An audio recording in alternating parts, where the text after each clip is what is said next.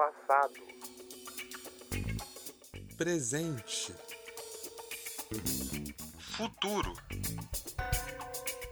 Ciclo 22.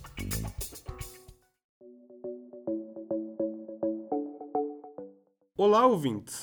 Eu sou o Gabriel Guerra. Oi, eu sou a Karina Taraziuk. E esse é o nosso nono episódio do Ciclo 22. Mas antes de dar continuidade, precisamos te lembrar o que é o Ciclo 22. O Ciclo 22 é um projeto que traz a reflexão da USP sobre quatro grandes marcos centenários históricos. Esses marcos são os anos de 1822, 1922, 2022 e 2122. Ou seja, o intuito do projeto é tratar criticamente o bicentenário da independência do Brasil, o centenário da Semana de Arte Moderna e do movimento modernista no Brasil, e também discutir sobre o tempo presente e identificar desafios futuros para os próximos 100 anos. E aqui, eu e a Ká vamos explorar como esses marcos são abordados nos vestibulares com a ajuda de professores de cursinho e professores universitários. Eles vão responder questões que já caíram em provas e dar dicas de como estudar a matéria e se preparar para o vestibular. Então, vem com a gente para o episódio de hoje.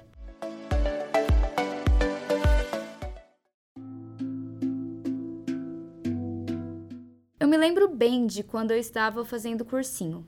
Foi em 2018 que provavelmente foi o ano em que eu mais estudei.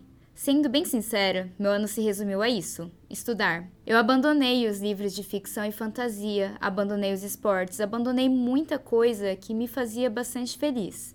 E toda semana eu tinha uma certa crise de medo e ansiedade. Será que vale a pena tudo isso que eu estou fazendo? E se eu não passar esse ano e todo esse processo tiver que se repetir ano que vem? Esse foi um dos temas que nós abordamos no episódio anterior, no qual a gente trouxe dicas da psicóloga Maria da Conceição Valdo. Mas, como a gente sabe que a angústia é muito grande, achamos pertinente trazer mais questões que envolvem todo o surto que é se preparar para um vestibular. Mas dessa vez, a gente trouxe alguns relatos de pessoas que estão nessa fase e estão vivendo isso na pele. E a gente trouxe também respostas para esses surtos.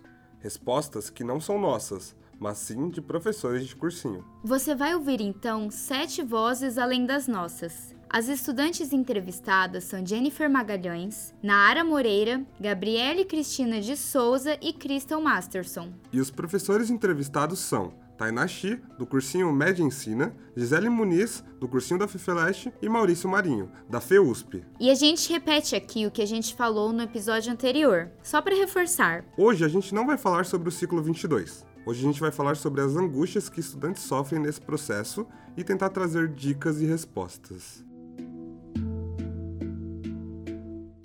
Nós entramos em contato com essas estudantes a partir de um formulário voltado para esse público que a gente passou na internet. Esse formulário é um espaço aberto para compartilhar as angústias, fazer perguntas, pedir dicas e dar sugestões ao nosso podcast. E foi a base da estrutura desse episódio e do anterior. Então vamos logo para as angústias que a gente pretende trazer aqui. Começando com a Jennifer Magalhães. Eu estou estudando para o vestibular tanto da FUVEST quanto da Unicamp, mas o meu objetivo maior é a FUVEST, porque meu sonho desde os 15 anos é passar no FEFELEST, é cursar letras, que é um curso que eu acho incrível, que eu quero trabalhar muito com livros. Eu acho que minha maior angústia está sendo a ansiedade, porque as provas já estão aí, é o seu futuro que está em jogo, é o seu futuro que você está batalhando. E meu medo é chegar na hora da prova e travar. No último ano, na primeira fase, eu respirei fundo e depois ouvi que se eu tivesse me acalmado um pouco mais, respirado um pouco mais, eu poderia ter acertado uma outra questão que eu errei por bobeira. Você acaba errando algumas questões por bobeira. Então, acho que minha, minha grande questão, minha grande pergunta é como conseguir controlar a ansiedade nessa reta final e principalmente no dia da prova, tanto da primeira fase quanto da segunda fase. Muitas dessas angústias foram respondidas pela Maria da Conceição no episódio anterior. Ela deu dicas de como controlar a ansiedade antes e depois da prova. Se você ainda não ouviu, vai lá conferir. Mas para responder diretamente a Jennifer, a gente trouxe a Gisele Muniz. Ela é professora de gramática do cursinho popular da FEFELESH. Falar sobre ansiedade de desempenho é algo bem perturbador mesmo, e esse é o pior momento para os estudantes, para muitos estudantes, nessa época agora. Antes de tudo, temos que entender que a ansiedade em si, ela é necessária, ela é normal. É uma motivação que a gente precisa para encarar os desafios. Então não tem como a gente estar tá zen numa prova tão importante, num vestibular, não tem e você vai ter o rendimento necessário com essa ansiedade normal. A ansiedade equilibrada é o que? Você está ligado, você está com a musculatura ativa, batimentos levemente acelerados, olhos abertos, ideias pulsando, né? Então é isso que os estudantes precisam ter em mente, identificar o nível de ansiedade que está te pegando e essas e suas manifestações, né? Se ela é normal, se ela está exacerbada, está te atrapalhando, está tomando seu tempo, seu dia todo pensando naquilo e sofrendo, né? E o que a gente pode fazer nesses casos? Particularmente, o sono regula muito bem a ansiedade. Eu acho que é a melhor maneira de regular. Antes de qualquer técnica da moda, o sono é a melhor coisa. E você tem que observar os seus gatilhos também que cada pessoa que está passando por isso vai perceber isso, então se parar para pensar dessa forma, se conhecer um pouco mais, né? Então, não só na parte do cansaço físico, que eu sempre falo que é esmagador, né, das muitas horas de, da prova, até o deslocamento já traz uma tensão enorme né, até o local, a alimentação que você fez naquela semana, no dia da prova, então, o sono, se está regulado, começando então pela decisão por qual parte você vai começar a prova. Tudo isso são estratégias para você garimpar pontos e se acalmar. Outro ponto importante é a estratégia que vai ser adotada na prova. É, eu devo começar pela redação ou pelas questões mais difíceis, né? Porque tem gente que depois de 90 questões não consegue mais elaborar nada, não consegue mais elaborar texto nenhum. Uma redação tem um peso enorme, na parte de língua portuguesa, então muitas pessoas começam por ela. Ainda mais que tem um, a FUVEST, por exemplo, tem um caráter é, filosófico, né, na sua redação, todo um, um peso maior nessa questão filosófica de, do raciocínio lógico, né? E essa ansiedade pega não na parte só na parte física, mas na parte psicológica mesmo de atrapalhar a sua autoestima, a sua autoconfiança. E muitas pessoas ficam tão nervosas, por exemplo, que elas começam a preencher o gabarito e elas erram, por exemplo, as confundem mesmo as alternativas ali na hora de passar para o gabarito, logo ali na primeira resposta, segunda, e vai fazendo errado o gabarito todo. Isso acontece bastante. A mentalidade que a gente tem no dia da prova também faz diferença. Esse é o caso do famoso tenta manter um pensamento positivo. Essas formas negativas de pensar são terríveis. Tipo, isso não é para mim, o que, que eu tô fazendo aqui? Vou me ferrar, com certeza, né? Então, todas essas questões vão te ajudar a entender realmente o que se passa com você, se é ansiedade temporária, normal, ali do vestibular, se, ou se já é um distúrbio que tá te acompanhando de longa data, ou de uma determinada fase, situação específica, que você vai poder talvez se recordar nessa reflexão que você vai fazer. Eu sugiro então tirar uns 10 minutos por dia daqui em diante para dedicar para você realmente e para dedicar a esse tipo de reflexão que a gente nunca faz, nunca dá tempo de fazer. E são só 10 minutos mesmo para destravar um pouco a mente, focar no presente mesmo. Você pode também tentar inúmeras coisinhas pequenas que você queira que podem te fazer bem, uma música ou o próprio silêncio silêncio, um chazinho, lá, cada um tem um ritmo, né? Com o fim dessa resposta, vamos para o segundo relato, que é da Naara Moreira. Eu quero medicina e eu estou estudando desde março. Mas se for contar do vestibular, é vai ser meu terceiro vestibular. Até uns tempos atrás, eu não falava para ninguém que eu queria medicina.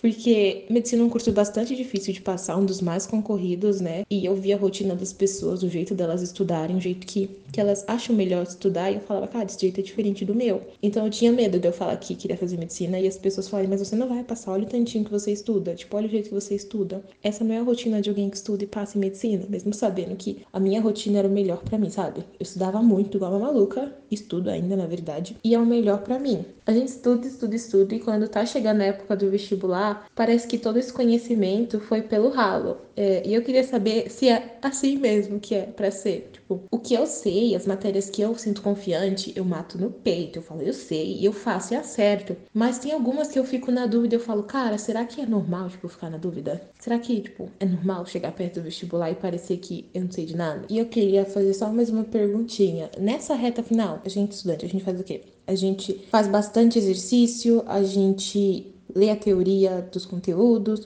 a gente faz tudo isso, a gente sente e chora, o que, que a gente faz? Quem responde a Naara é a Tainá Shi, estudante de medicina e professora de biologia do cursinho popular Med Ensina. E sobre essa sua sensação de insegurança, é, tava tendo aquele arrependimento das coisas que você não conseguiu fazer esse ano, eu falo com toda a certeza do mundo de que todo mundo tá sentindo isso agora nessa reta final. É normal sentir isso, sabe? Eu acho que o grande mal do vestibulando é, é a comparação, é achar que fulano estudou mais do que você, que fulano sabe mais que você, que você fez menos do que todo mundo, mas saiba que todo mundo tá sentindo isso agora, e acho que uma das formas da gente conseguir contornar isso é ao invés de ficar remoendo muitas coisas que a gente não conseguiu fazer, ou se arrependendo de coisas que a gente não, não conseguiu fazer, por exemplo, é, ah, nossa, podia ter estudado ao invés de ter assistido esse filme, poderia ter ficado mais tempo acordada estudando, poderia ter ido nesse simulado e tudo mais. É, agora não é hora de ficar pensando nisso, sabe? A gente tem que valorizar as coisas que a gente conseguiu de fato fazer esse ano, porque são elas no final que vão impactar de fato o resultado final. Então, todas as vezes que você teve coragem de levantar a mão e tirar uma dúvida, ou chamar o professor depois da aula para tirar uma dúvida, todas as vezes que você fez uma redação sobre um tema que você não sabia, todas as vezes que você foi num simulado, corrigiu o simulado, viu as questões que você errou e foi atrás dos seus erros, foi atrás para aprender o conteúdo, toda vez que você chegou super tarde em casa, super cansada, mas também com aquele, aquela sensação de que o dia valeu a pena, de que o dia rendeu, sabe? Tudo isso é o que vai contar pro final, é o que de fato vai trazer frutos e resultados. Então, o sentimento de insegurança e toda essa pressão que vocês estão sentindo agora, não tem como escapar muito disso, mas vocês precisam também é, saber balancear e valorizar as coisas que vocês conquistaram esse ano. E tem mais. Parte desse sentimento vem de uma cobrança dos próprios vestibulares todos esses vestibulares eles cobram uma quantidade injusta de matéria nos vestibulantes. É impossível a gente dominar 100% todas as, todas as áreas do, do conhecimento, né? Então, com certeza você vai ter mais afinidade, mais facilidade em algumas matérias e menos em outras. E todos os vestibulantes, todo mundo que, tá, que vai prestar as provas é, vão ter isso também. Então, podem ser matérias diferentes, mas cada um vai ter os seus pontos fortes e seus pontos fracos, sabe? A Gabriele traz um relato parecido. Estou estudando para o vestibular, já vai fazer dois anos. Ano passado eu acabei o ensino médio, então eu fiz valendo já. E esse ano eu estou fazendo novamente o vestibular. Eu quero cursar medicina. E tem uma pergunta que eu acho que os professores e especialistas podem ajudar. Como é que a gente faz vestibulandos para lidar com a ansiedade quando se aproxima os vestibulares tudo mais? A gente tem que estudar mais, revisar mais, ou vocês acham que é melhor a gente descansar e confiar, sabe? Que querendo ou não, a gente tem que descansar. Só que como saber se você está descansando muito ou você está estudando muito no final, na reta final dos estudos? De novo, é a Tainá que responde essa pergunta. Então, essa pergunta acho que é o maior mistério que todos os vestibulandos passam quando estão perto, quando tá chegando perto das provas, né? Bate aquela pergunta: o que eu tenho que fazer agora? Então, sinceramente, não não existe uma receita ideal para essa reta final, sabe? Cada um vai vai lidar com a ansiedade do, do seu próprio jeito. Então, eu, por exemplo, eu, eu preferia passar os, os, dias antes do vestibular estudando. Então, eu estudava, estudava, estudava. Até chegar um dia antes do vestibular, eu continuava estudando, lendo resumo, tudo mais, porque eu não conseguia me afastar dos livros. Tinha que manter a cabeça ocupada e dentro do, do universo dos vestibulares, né? Sendo que eu tinha amigos que preferiam passar uma semana de vestibular descansando. Então, lendo livro, passeando, vendo, é, assistindo filme e tudo mais. Então, cada um vai ter o seu jeito de lidar com a ansiedade. Mas saibam que não vai ser essa reta final, esses dias antes do do, vestibular que vai determinar o seu resultado, sabe? Não é isso que vai mudar todo o esforço, todo o desempenho que você teve ao longo do ano. Então fiquem tranquilos em relação a isso. Façam o que deixar vocês mais confortáveis, como vocês conseguem relaxar mais antes da prova, sabe? E saibam que não vai ser isso que vai determinar o resultado final.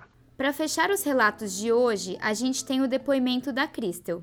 Eu estou estudando há dois anos um cursinho para medicina e eu faço cursinho popular no Med Ensina, que é o cursinho popular da FM USP. E desde que eu comecei a estudar, eu observo muito criticamente, eu acho, as diferenças do preparo das pessoas que têm uma estrutura para estudos, tem aulas em cursinhos tradicionais, tem é, tutores de redação, tutor de exatas, aulas de reforço, particulares, e as pessoas que não têm. Quando você faz cursinho popular em alguma faculdade, por exemplo, principalmente na de medicina, você observa muito essa diferença, essa disparidade. O Med ensina é um ótimo cursinho, ele ajuda, ele ajuda a gente como pode e é, é assim incrível o trabalho social que eles fazem. Mas a gente também observa, é muito, né, fácil observar que muitas das pessoas que entram na faculdade, elas são desse primeiro perfil que eu falei para vocês, que é quem tem realmente a condição de criar toda essa estrutura por detrás. E assim, eu queria até fazer um comentário antes de fazer a pergunta, que é o seguinte: as pessoas que estão na minha pele, mais ou menos na mesma realidade que eu, que também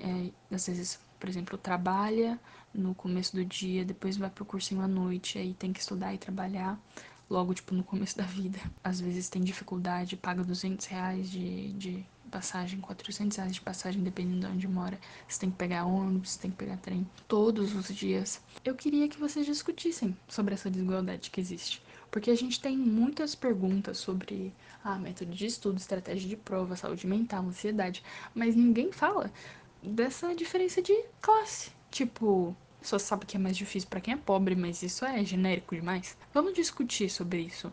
E vamos também falar, né, com destaque sobre o passe livre, porque hoje esse ano, por exemplo, eu não consegui ir pro cursinho em determinado mês porque eu não tinha o dinheiro para pagar a passagem. Isso é uma problemática, você não tem dinheiro para ir, não é que você não quer estudar. E por que que isso não é uma política que foi aprovada ainda aqui em São Paulo? E como é que você faz protesto e luta por o direito de você ir ao cursinho se você está preocupado querendo estudar para entrar numa faculdade? Então é muito complicado.